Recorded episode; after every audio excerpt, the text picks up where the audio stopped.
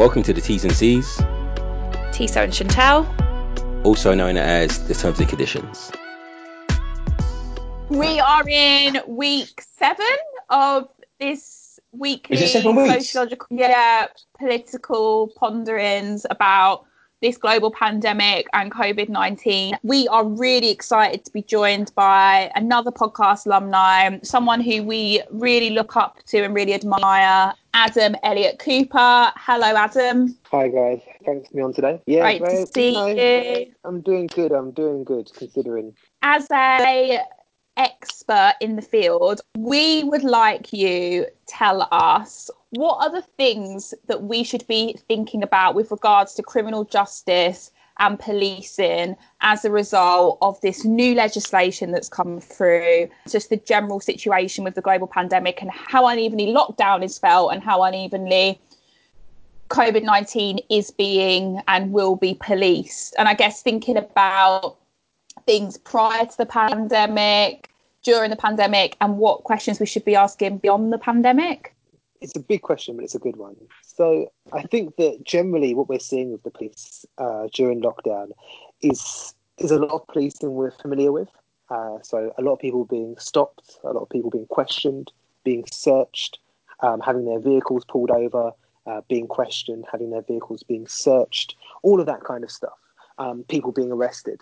But of course, under the lockdown, pe- um, there are a lot more police on the beat. There are far more. Um, it's a far higher likelihood that people are going to be stopped and questioned and potentially searched or arrested. So we're seeing kind of the same, but a lot worse. Um, I think we're seeing. I think it's a lot worse than it was before, for maybe for two or three reasons. Firstly, I think it's of course it's because the police have a lot more powers now. They have a lot more powers to stop, to search, to question people, to issue fines, to arrest people. More powers than they've had in any of our lifetimes potentially. I think the second thing is that there are far fewer witnesses around, right? So um, people are um, there are less people around, so it's less likely for us to be able to um, uh, identify people and uh, identify when uh, the police are abusing their power or harassing people or anything like that. And I think the third thing is that a lot of the powers are quite ambiguous, so we don't really know when the police are abusing their power when they're not. So the new legislation is quite ambiguous. So it's even difficult for lawyers to determine these types of things. The police don't really know their own powers. So, for instance, over 3,000 fines had to be rescinded because they've been giving out fines to children, which unlawful. And of course, the general public a lot of the time don't know their own powers as well, right? And if the general public don't know what powers the police have, again, it's more likely that they're going to be abused. So we're seeing a real escalation in these kinds of problems of surveillance, harassment, wrongful arrest, wrongful issuing of fines, um, all of the kind of problems that we're accustomed to just being magnified under the, the current crisis. given that this is an, an extreme circumstance and have these new powers are, are they codified if but you just kind of said to the point that they're they're kind of ambiguous and vague so what what are the powers are they general Okay, so the new powers really are to make sure that people respects the lockdown, right? So the question is, when are we allowed to go outside? We're allowed to go outside to work. We're allowed to go outside to exercise. We're allowed to go outside to deliver medicine or essentials to a family member. And of course, we're allowed to go outside to get essential food and medicine and stuff for ourselves. But then there's lots of other kind of grayer areas, right? So uh, say, for instance, if you're a child and your parents are separated, you're allowed to travel from one of their houses to the other house. Um, if you have special educational needs, for instance, if you have autism, uh, you're allowed out um, more than once a day, not necessarily to exercise, but just to be outside. You're allowed to leave the house if you're fleeing harm or violence um, within the home, right? So there's lots of different um, reasons that people can legitimately and lawfully be out of the house. But the police aren't really aware of a lot of them. And so, very often, particularly for the most vulnerable people, people who might be fleeing violence or have a disability or mental health problems, all of these types of things, uh, not only are they more likely to be out of the house, but also they're more likely to come into contact with the police and be vulnerable to being uh, abused by the police as well. I knew that Adam was come with the facts and the important analysis, but I knew it was just going to be an instant trigger the minute he started talking because it's like he's specifying like exactly what my sort of ongoing fears have been. And what I think is really interesting about what you say, Adam, is for me living in southwest London, the increased police presence is so stark. I don't know what it's like across the UK. Like my mum lives in the suburbs in Birmingham and she says there's not that many around. but in this part of the city, they are everywhere. And I know that this isn't the job for everyone to do, and some people don't feel as comfortable doing this. But one of the things that I've been doing is when I've been going running and when I've been exercising, is just standing near ish to the police when they've been stopping cars. Literally every single time I go running, and that is five days a week, I see the police stopping cars, usually a person of colour, black person in the car, and I, you just don't. I can't obviously fully get involved, but I just stand and watch because, like you say, the thing about witnesses, like there's no one around. Well, there's fewer people around. Yeah, you're completely right. Um, and we've seen a massive proliferation of videos online of uh, the police abusing their powers in ways that are a lot more wayward and bold than we've seen um, in recent years, I think, right? So, popular cases recently was one, I think it was Lancashire Police, where the a police officer just stops, pulls over someone, and the young man just says, Well, I haven't done anything wrong. And the police officer just says, Well, I'll make something up, when I? Who, who are they going to believe, me or you? And, and someone just catches and someone just catches that on camera and just right and puts it on, on all over the internet and you're constantly seeing the police not really know what their new powers are. I mean at the best of times the police don't really understand what their powers are. Will use very very flippant reasons to stop and search someone. Oh i can smell cannabis. Oh i can you know you fit a description right? But now it's this has been taken to a new level with these new powers. So for instance a young man was uh, flying a kite in a field on his own and the police approached him and they said, What are you doing? He's like, oh, I'm flying a kite. This is my daily exercise. And they said, Oh, that's not exercise. That's a leisure activity. Go home. Which is, again, completely made up, right? The, the police are just arbitrarily creating these divisions between what they consider to be legitimate exercise and what they consider to be um, a leisure activity. And so, again, they're kind of just making things up as they go. And we're seeing possibly a greater uh, abuse of power than than we might be accustomed to um, in the non-lockdown environment. Groups that are not accustomed to police exercising arbitrary power in their lives, how do they feel about this? How are they reacting? Because the people that I'm seeing on the videos online sometimes don't fall into that normal category of police harassment, right? So it's a kind of a new thing for them. And so this is what's interesting now. So groups that were never were never traditionally victims of police harassment are now becoming those groups. Yeah, I think that's re- I think I think that's really interesting. So when when we first saw the lockdown um, announced, quite interestingly, a lot of senior police officers um, were saying we don't want these powers. We don't want to be yes. responsible for having to yes. police the lockdown, and I think that's really interesting because what they effectively what they effectively realised was that imposing this lockdown wouldn't just alienate the communities that they're accustomed to alienating. They were going to have to start alienating the communities which usually are on their side, right? So mm-hmm. Um, mm-hmm. officers are basically going into parks full of middle class people, and as soon as the police arrive, everyone runs. And they're not used to having middle-aged, middle-class people see the cops and run, right? Well, this is what I'm saying. Not normal. People, they're shocked from it, and they're like, it's, it's, a weird dynamic because people are people that are not accustomed, and so their reaction is sometimes they're in shock. Like the police are kind of like putting pressure on them, and they're like, "Well, why are you harassing me?" And it's it's, it's quite interesting to see, like you know a woman called Derecka Purnell, based in the US, who does writes a lot about policing, wrote something recently that I thought was important. She said, um, "White people keep saying, you know, during the lockdown, you know, of all the policing happening, you know, this is what it feels like to be black. But it's not this. That's not the point. If this isn't what it feels like to be black, this is just what policing feels like." This is what policing feels like. This is what policing is for. The reason that you don't experience it is because you don't experience policing. And that's, mm-hmm. I think that's a really important point to make. Now, it's not the point that everyone feels like what it's like to be black. No, that's not what ha- is happening. What they're feeling is policing for the first time. And I think it's a, it may well be a very formative experience for, for a lot of people. They're feeling what exactly what it is this institution is made to, to, to do. I think most people don't feel their state in their lives in such an intrusive way. No. So normally, from the stereotypes you see on TV, the state's involved in people's life in forms of welfare or policing, right? And for the first time, if middle class people, the state normally comes involved if it's like a tax dodge, but it's never in this kind of way. So the state in your life in this way is shocking for some people, you know, to feel it. At- what, do you, what do you mean by that, T? So, like, so middle class people, like when they're doing tax dodging and, and they tax evasion, the state might get involved in, like, as in the civil service, inland revenue.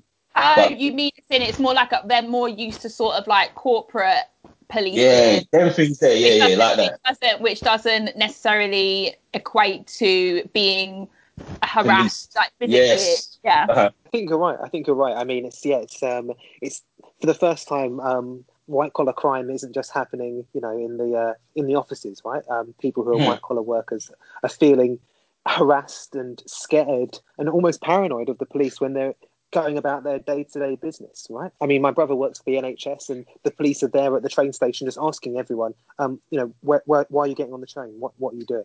Right, right, which could be quite intimate. Even for my brother, who's an NHS worker, he's like, you know, he's got to show his badge, right? He's you know, I'm, you know, I work on a hospital, I'm a frontline worker. Um, but if, if you haven't got a badge, you know, you're going to, you know, look after an elderly relative or anything like that. You've got to explain your day to day existence, right, to a uniformed officer again, for a lot of people, that will be the first time that they experience that. And but I think it's really important for us to affirm this isn't what it feels like to be working class. This isn't what it feels like to be black. This is what it feels like to be policed. I think that's what's really important here. Mhm. I agree. Adam, what things do you think we should be thinking about in terms of this legislation beyond COVID 19 and as the lockdown? I mean, they're making noises about things being relaxed, but let's, there's obviously a lot of water to go under the bridge. Like, can this sort of legislation be rolled back? What would that look like? I, th- I think it's difficult to say how much, um, because I know it's emergency legislation, and so I imagine as soon as the uh, lockdown is lifted, uh, the you know the powers of the police to arbitrarily fine people for being out of the house will also be lifted as well.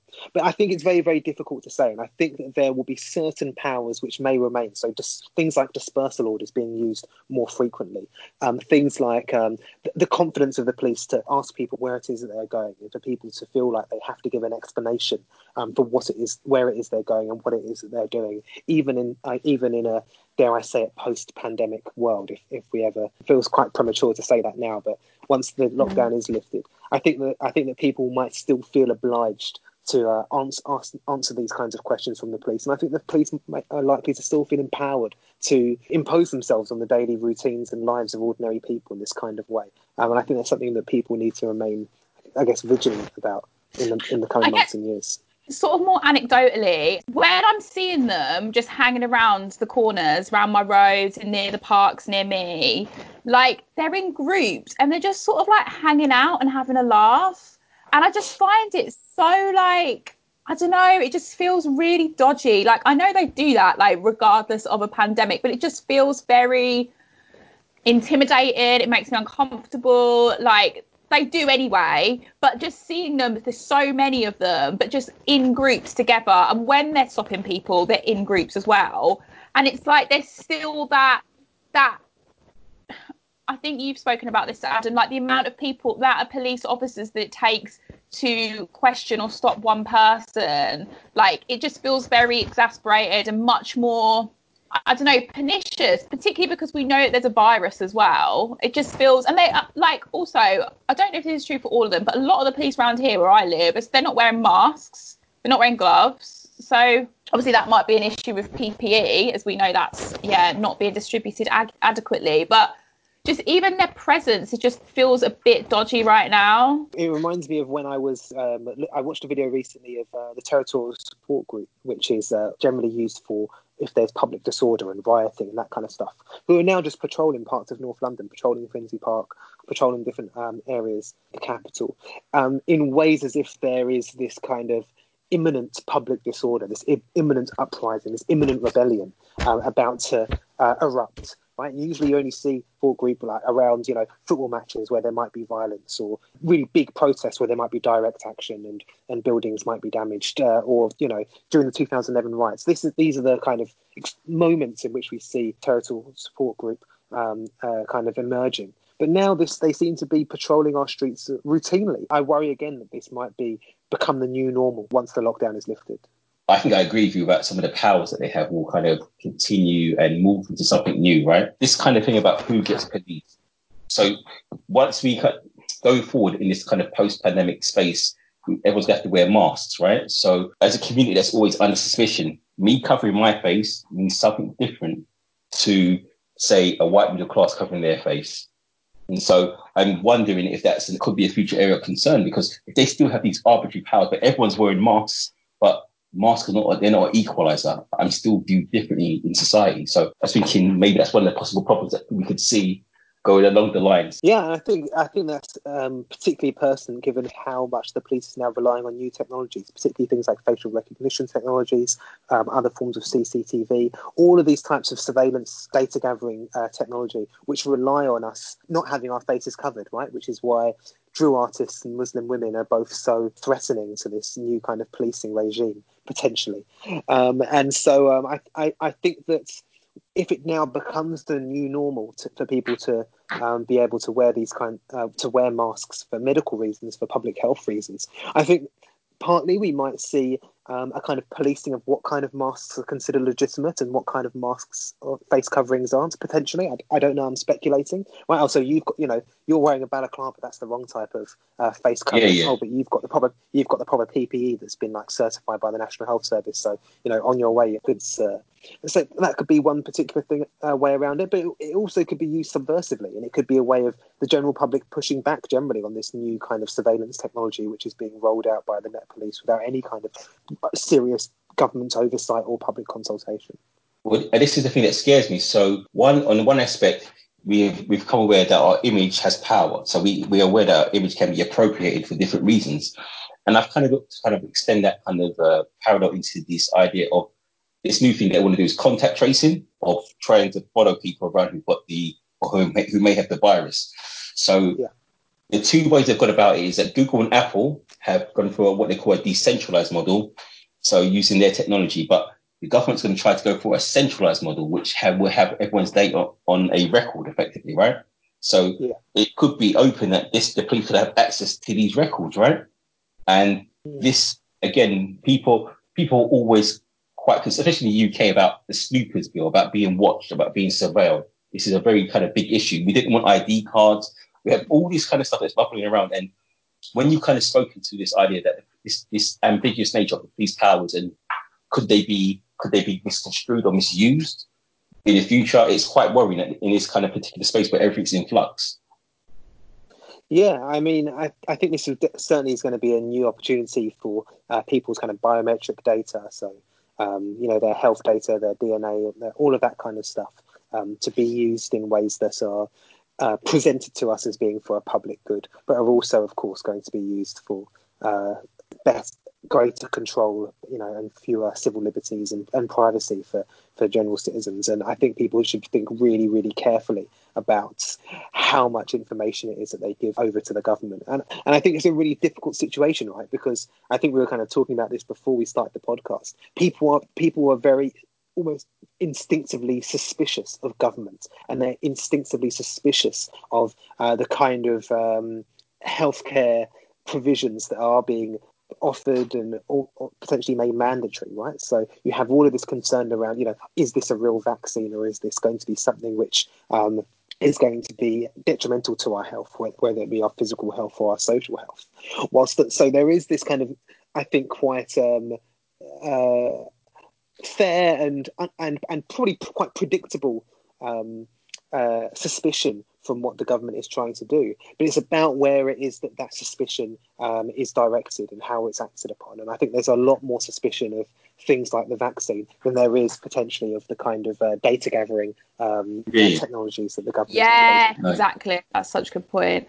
Oh my god, this is depressing. Okay, can, before, we, before we go, Adam, there's a couple of Something bits, positive. that you've Something said. positive, yeah. Yeah, there's a Um, couple of bits that I think show the possibility of hope or the possibility of some good things coming out of this. So, so I think the possibility of hope certainly is the fact that for the first time, I think five or six of the big um, police monitoring organisations have come together on one project. So the monitoring group, the Network for Police Monitoring, the Northern Police Monitoring Project, and London Campaign Against Police and State Violence um, have all come together, as well as some youth, a number of different youth groups, um, including Account and a few others, have all come together to put together a project to try to challenge what the police are doing at the moment and equip young people with the tools and skills and confidence to try to hold the police to account. So this is the first time all of these groups have actually come together. We know about each other's work and we've been, you know, overlapping over many, many years now. But this is the first time we've all been in meetings together and been like, right,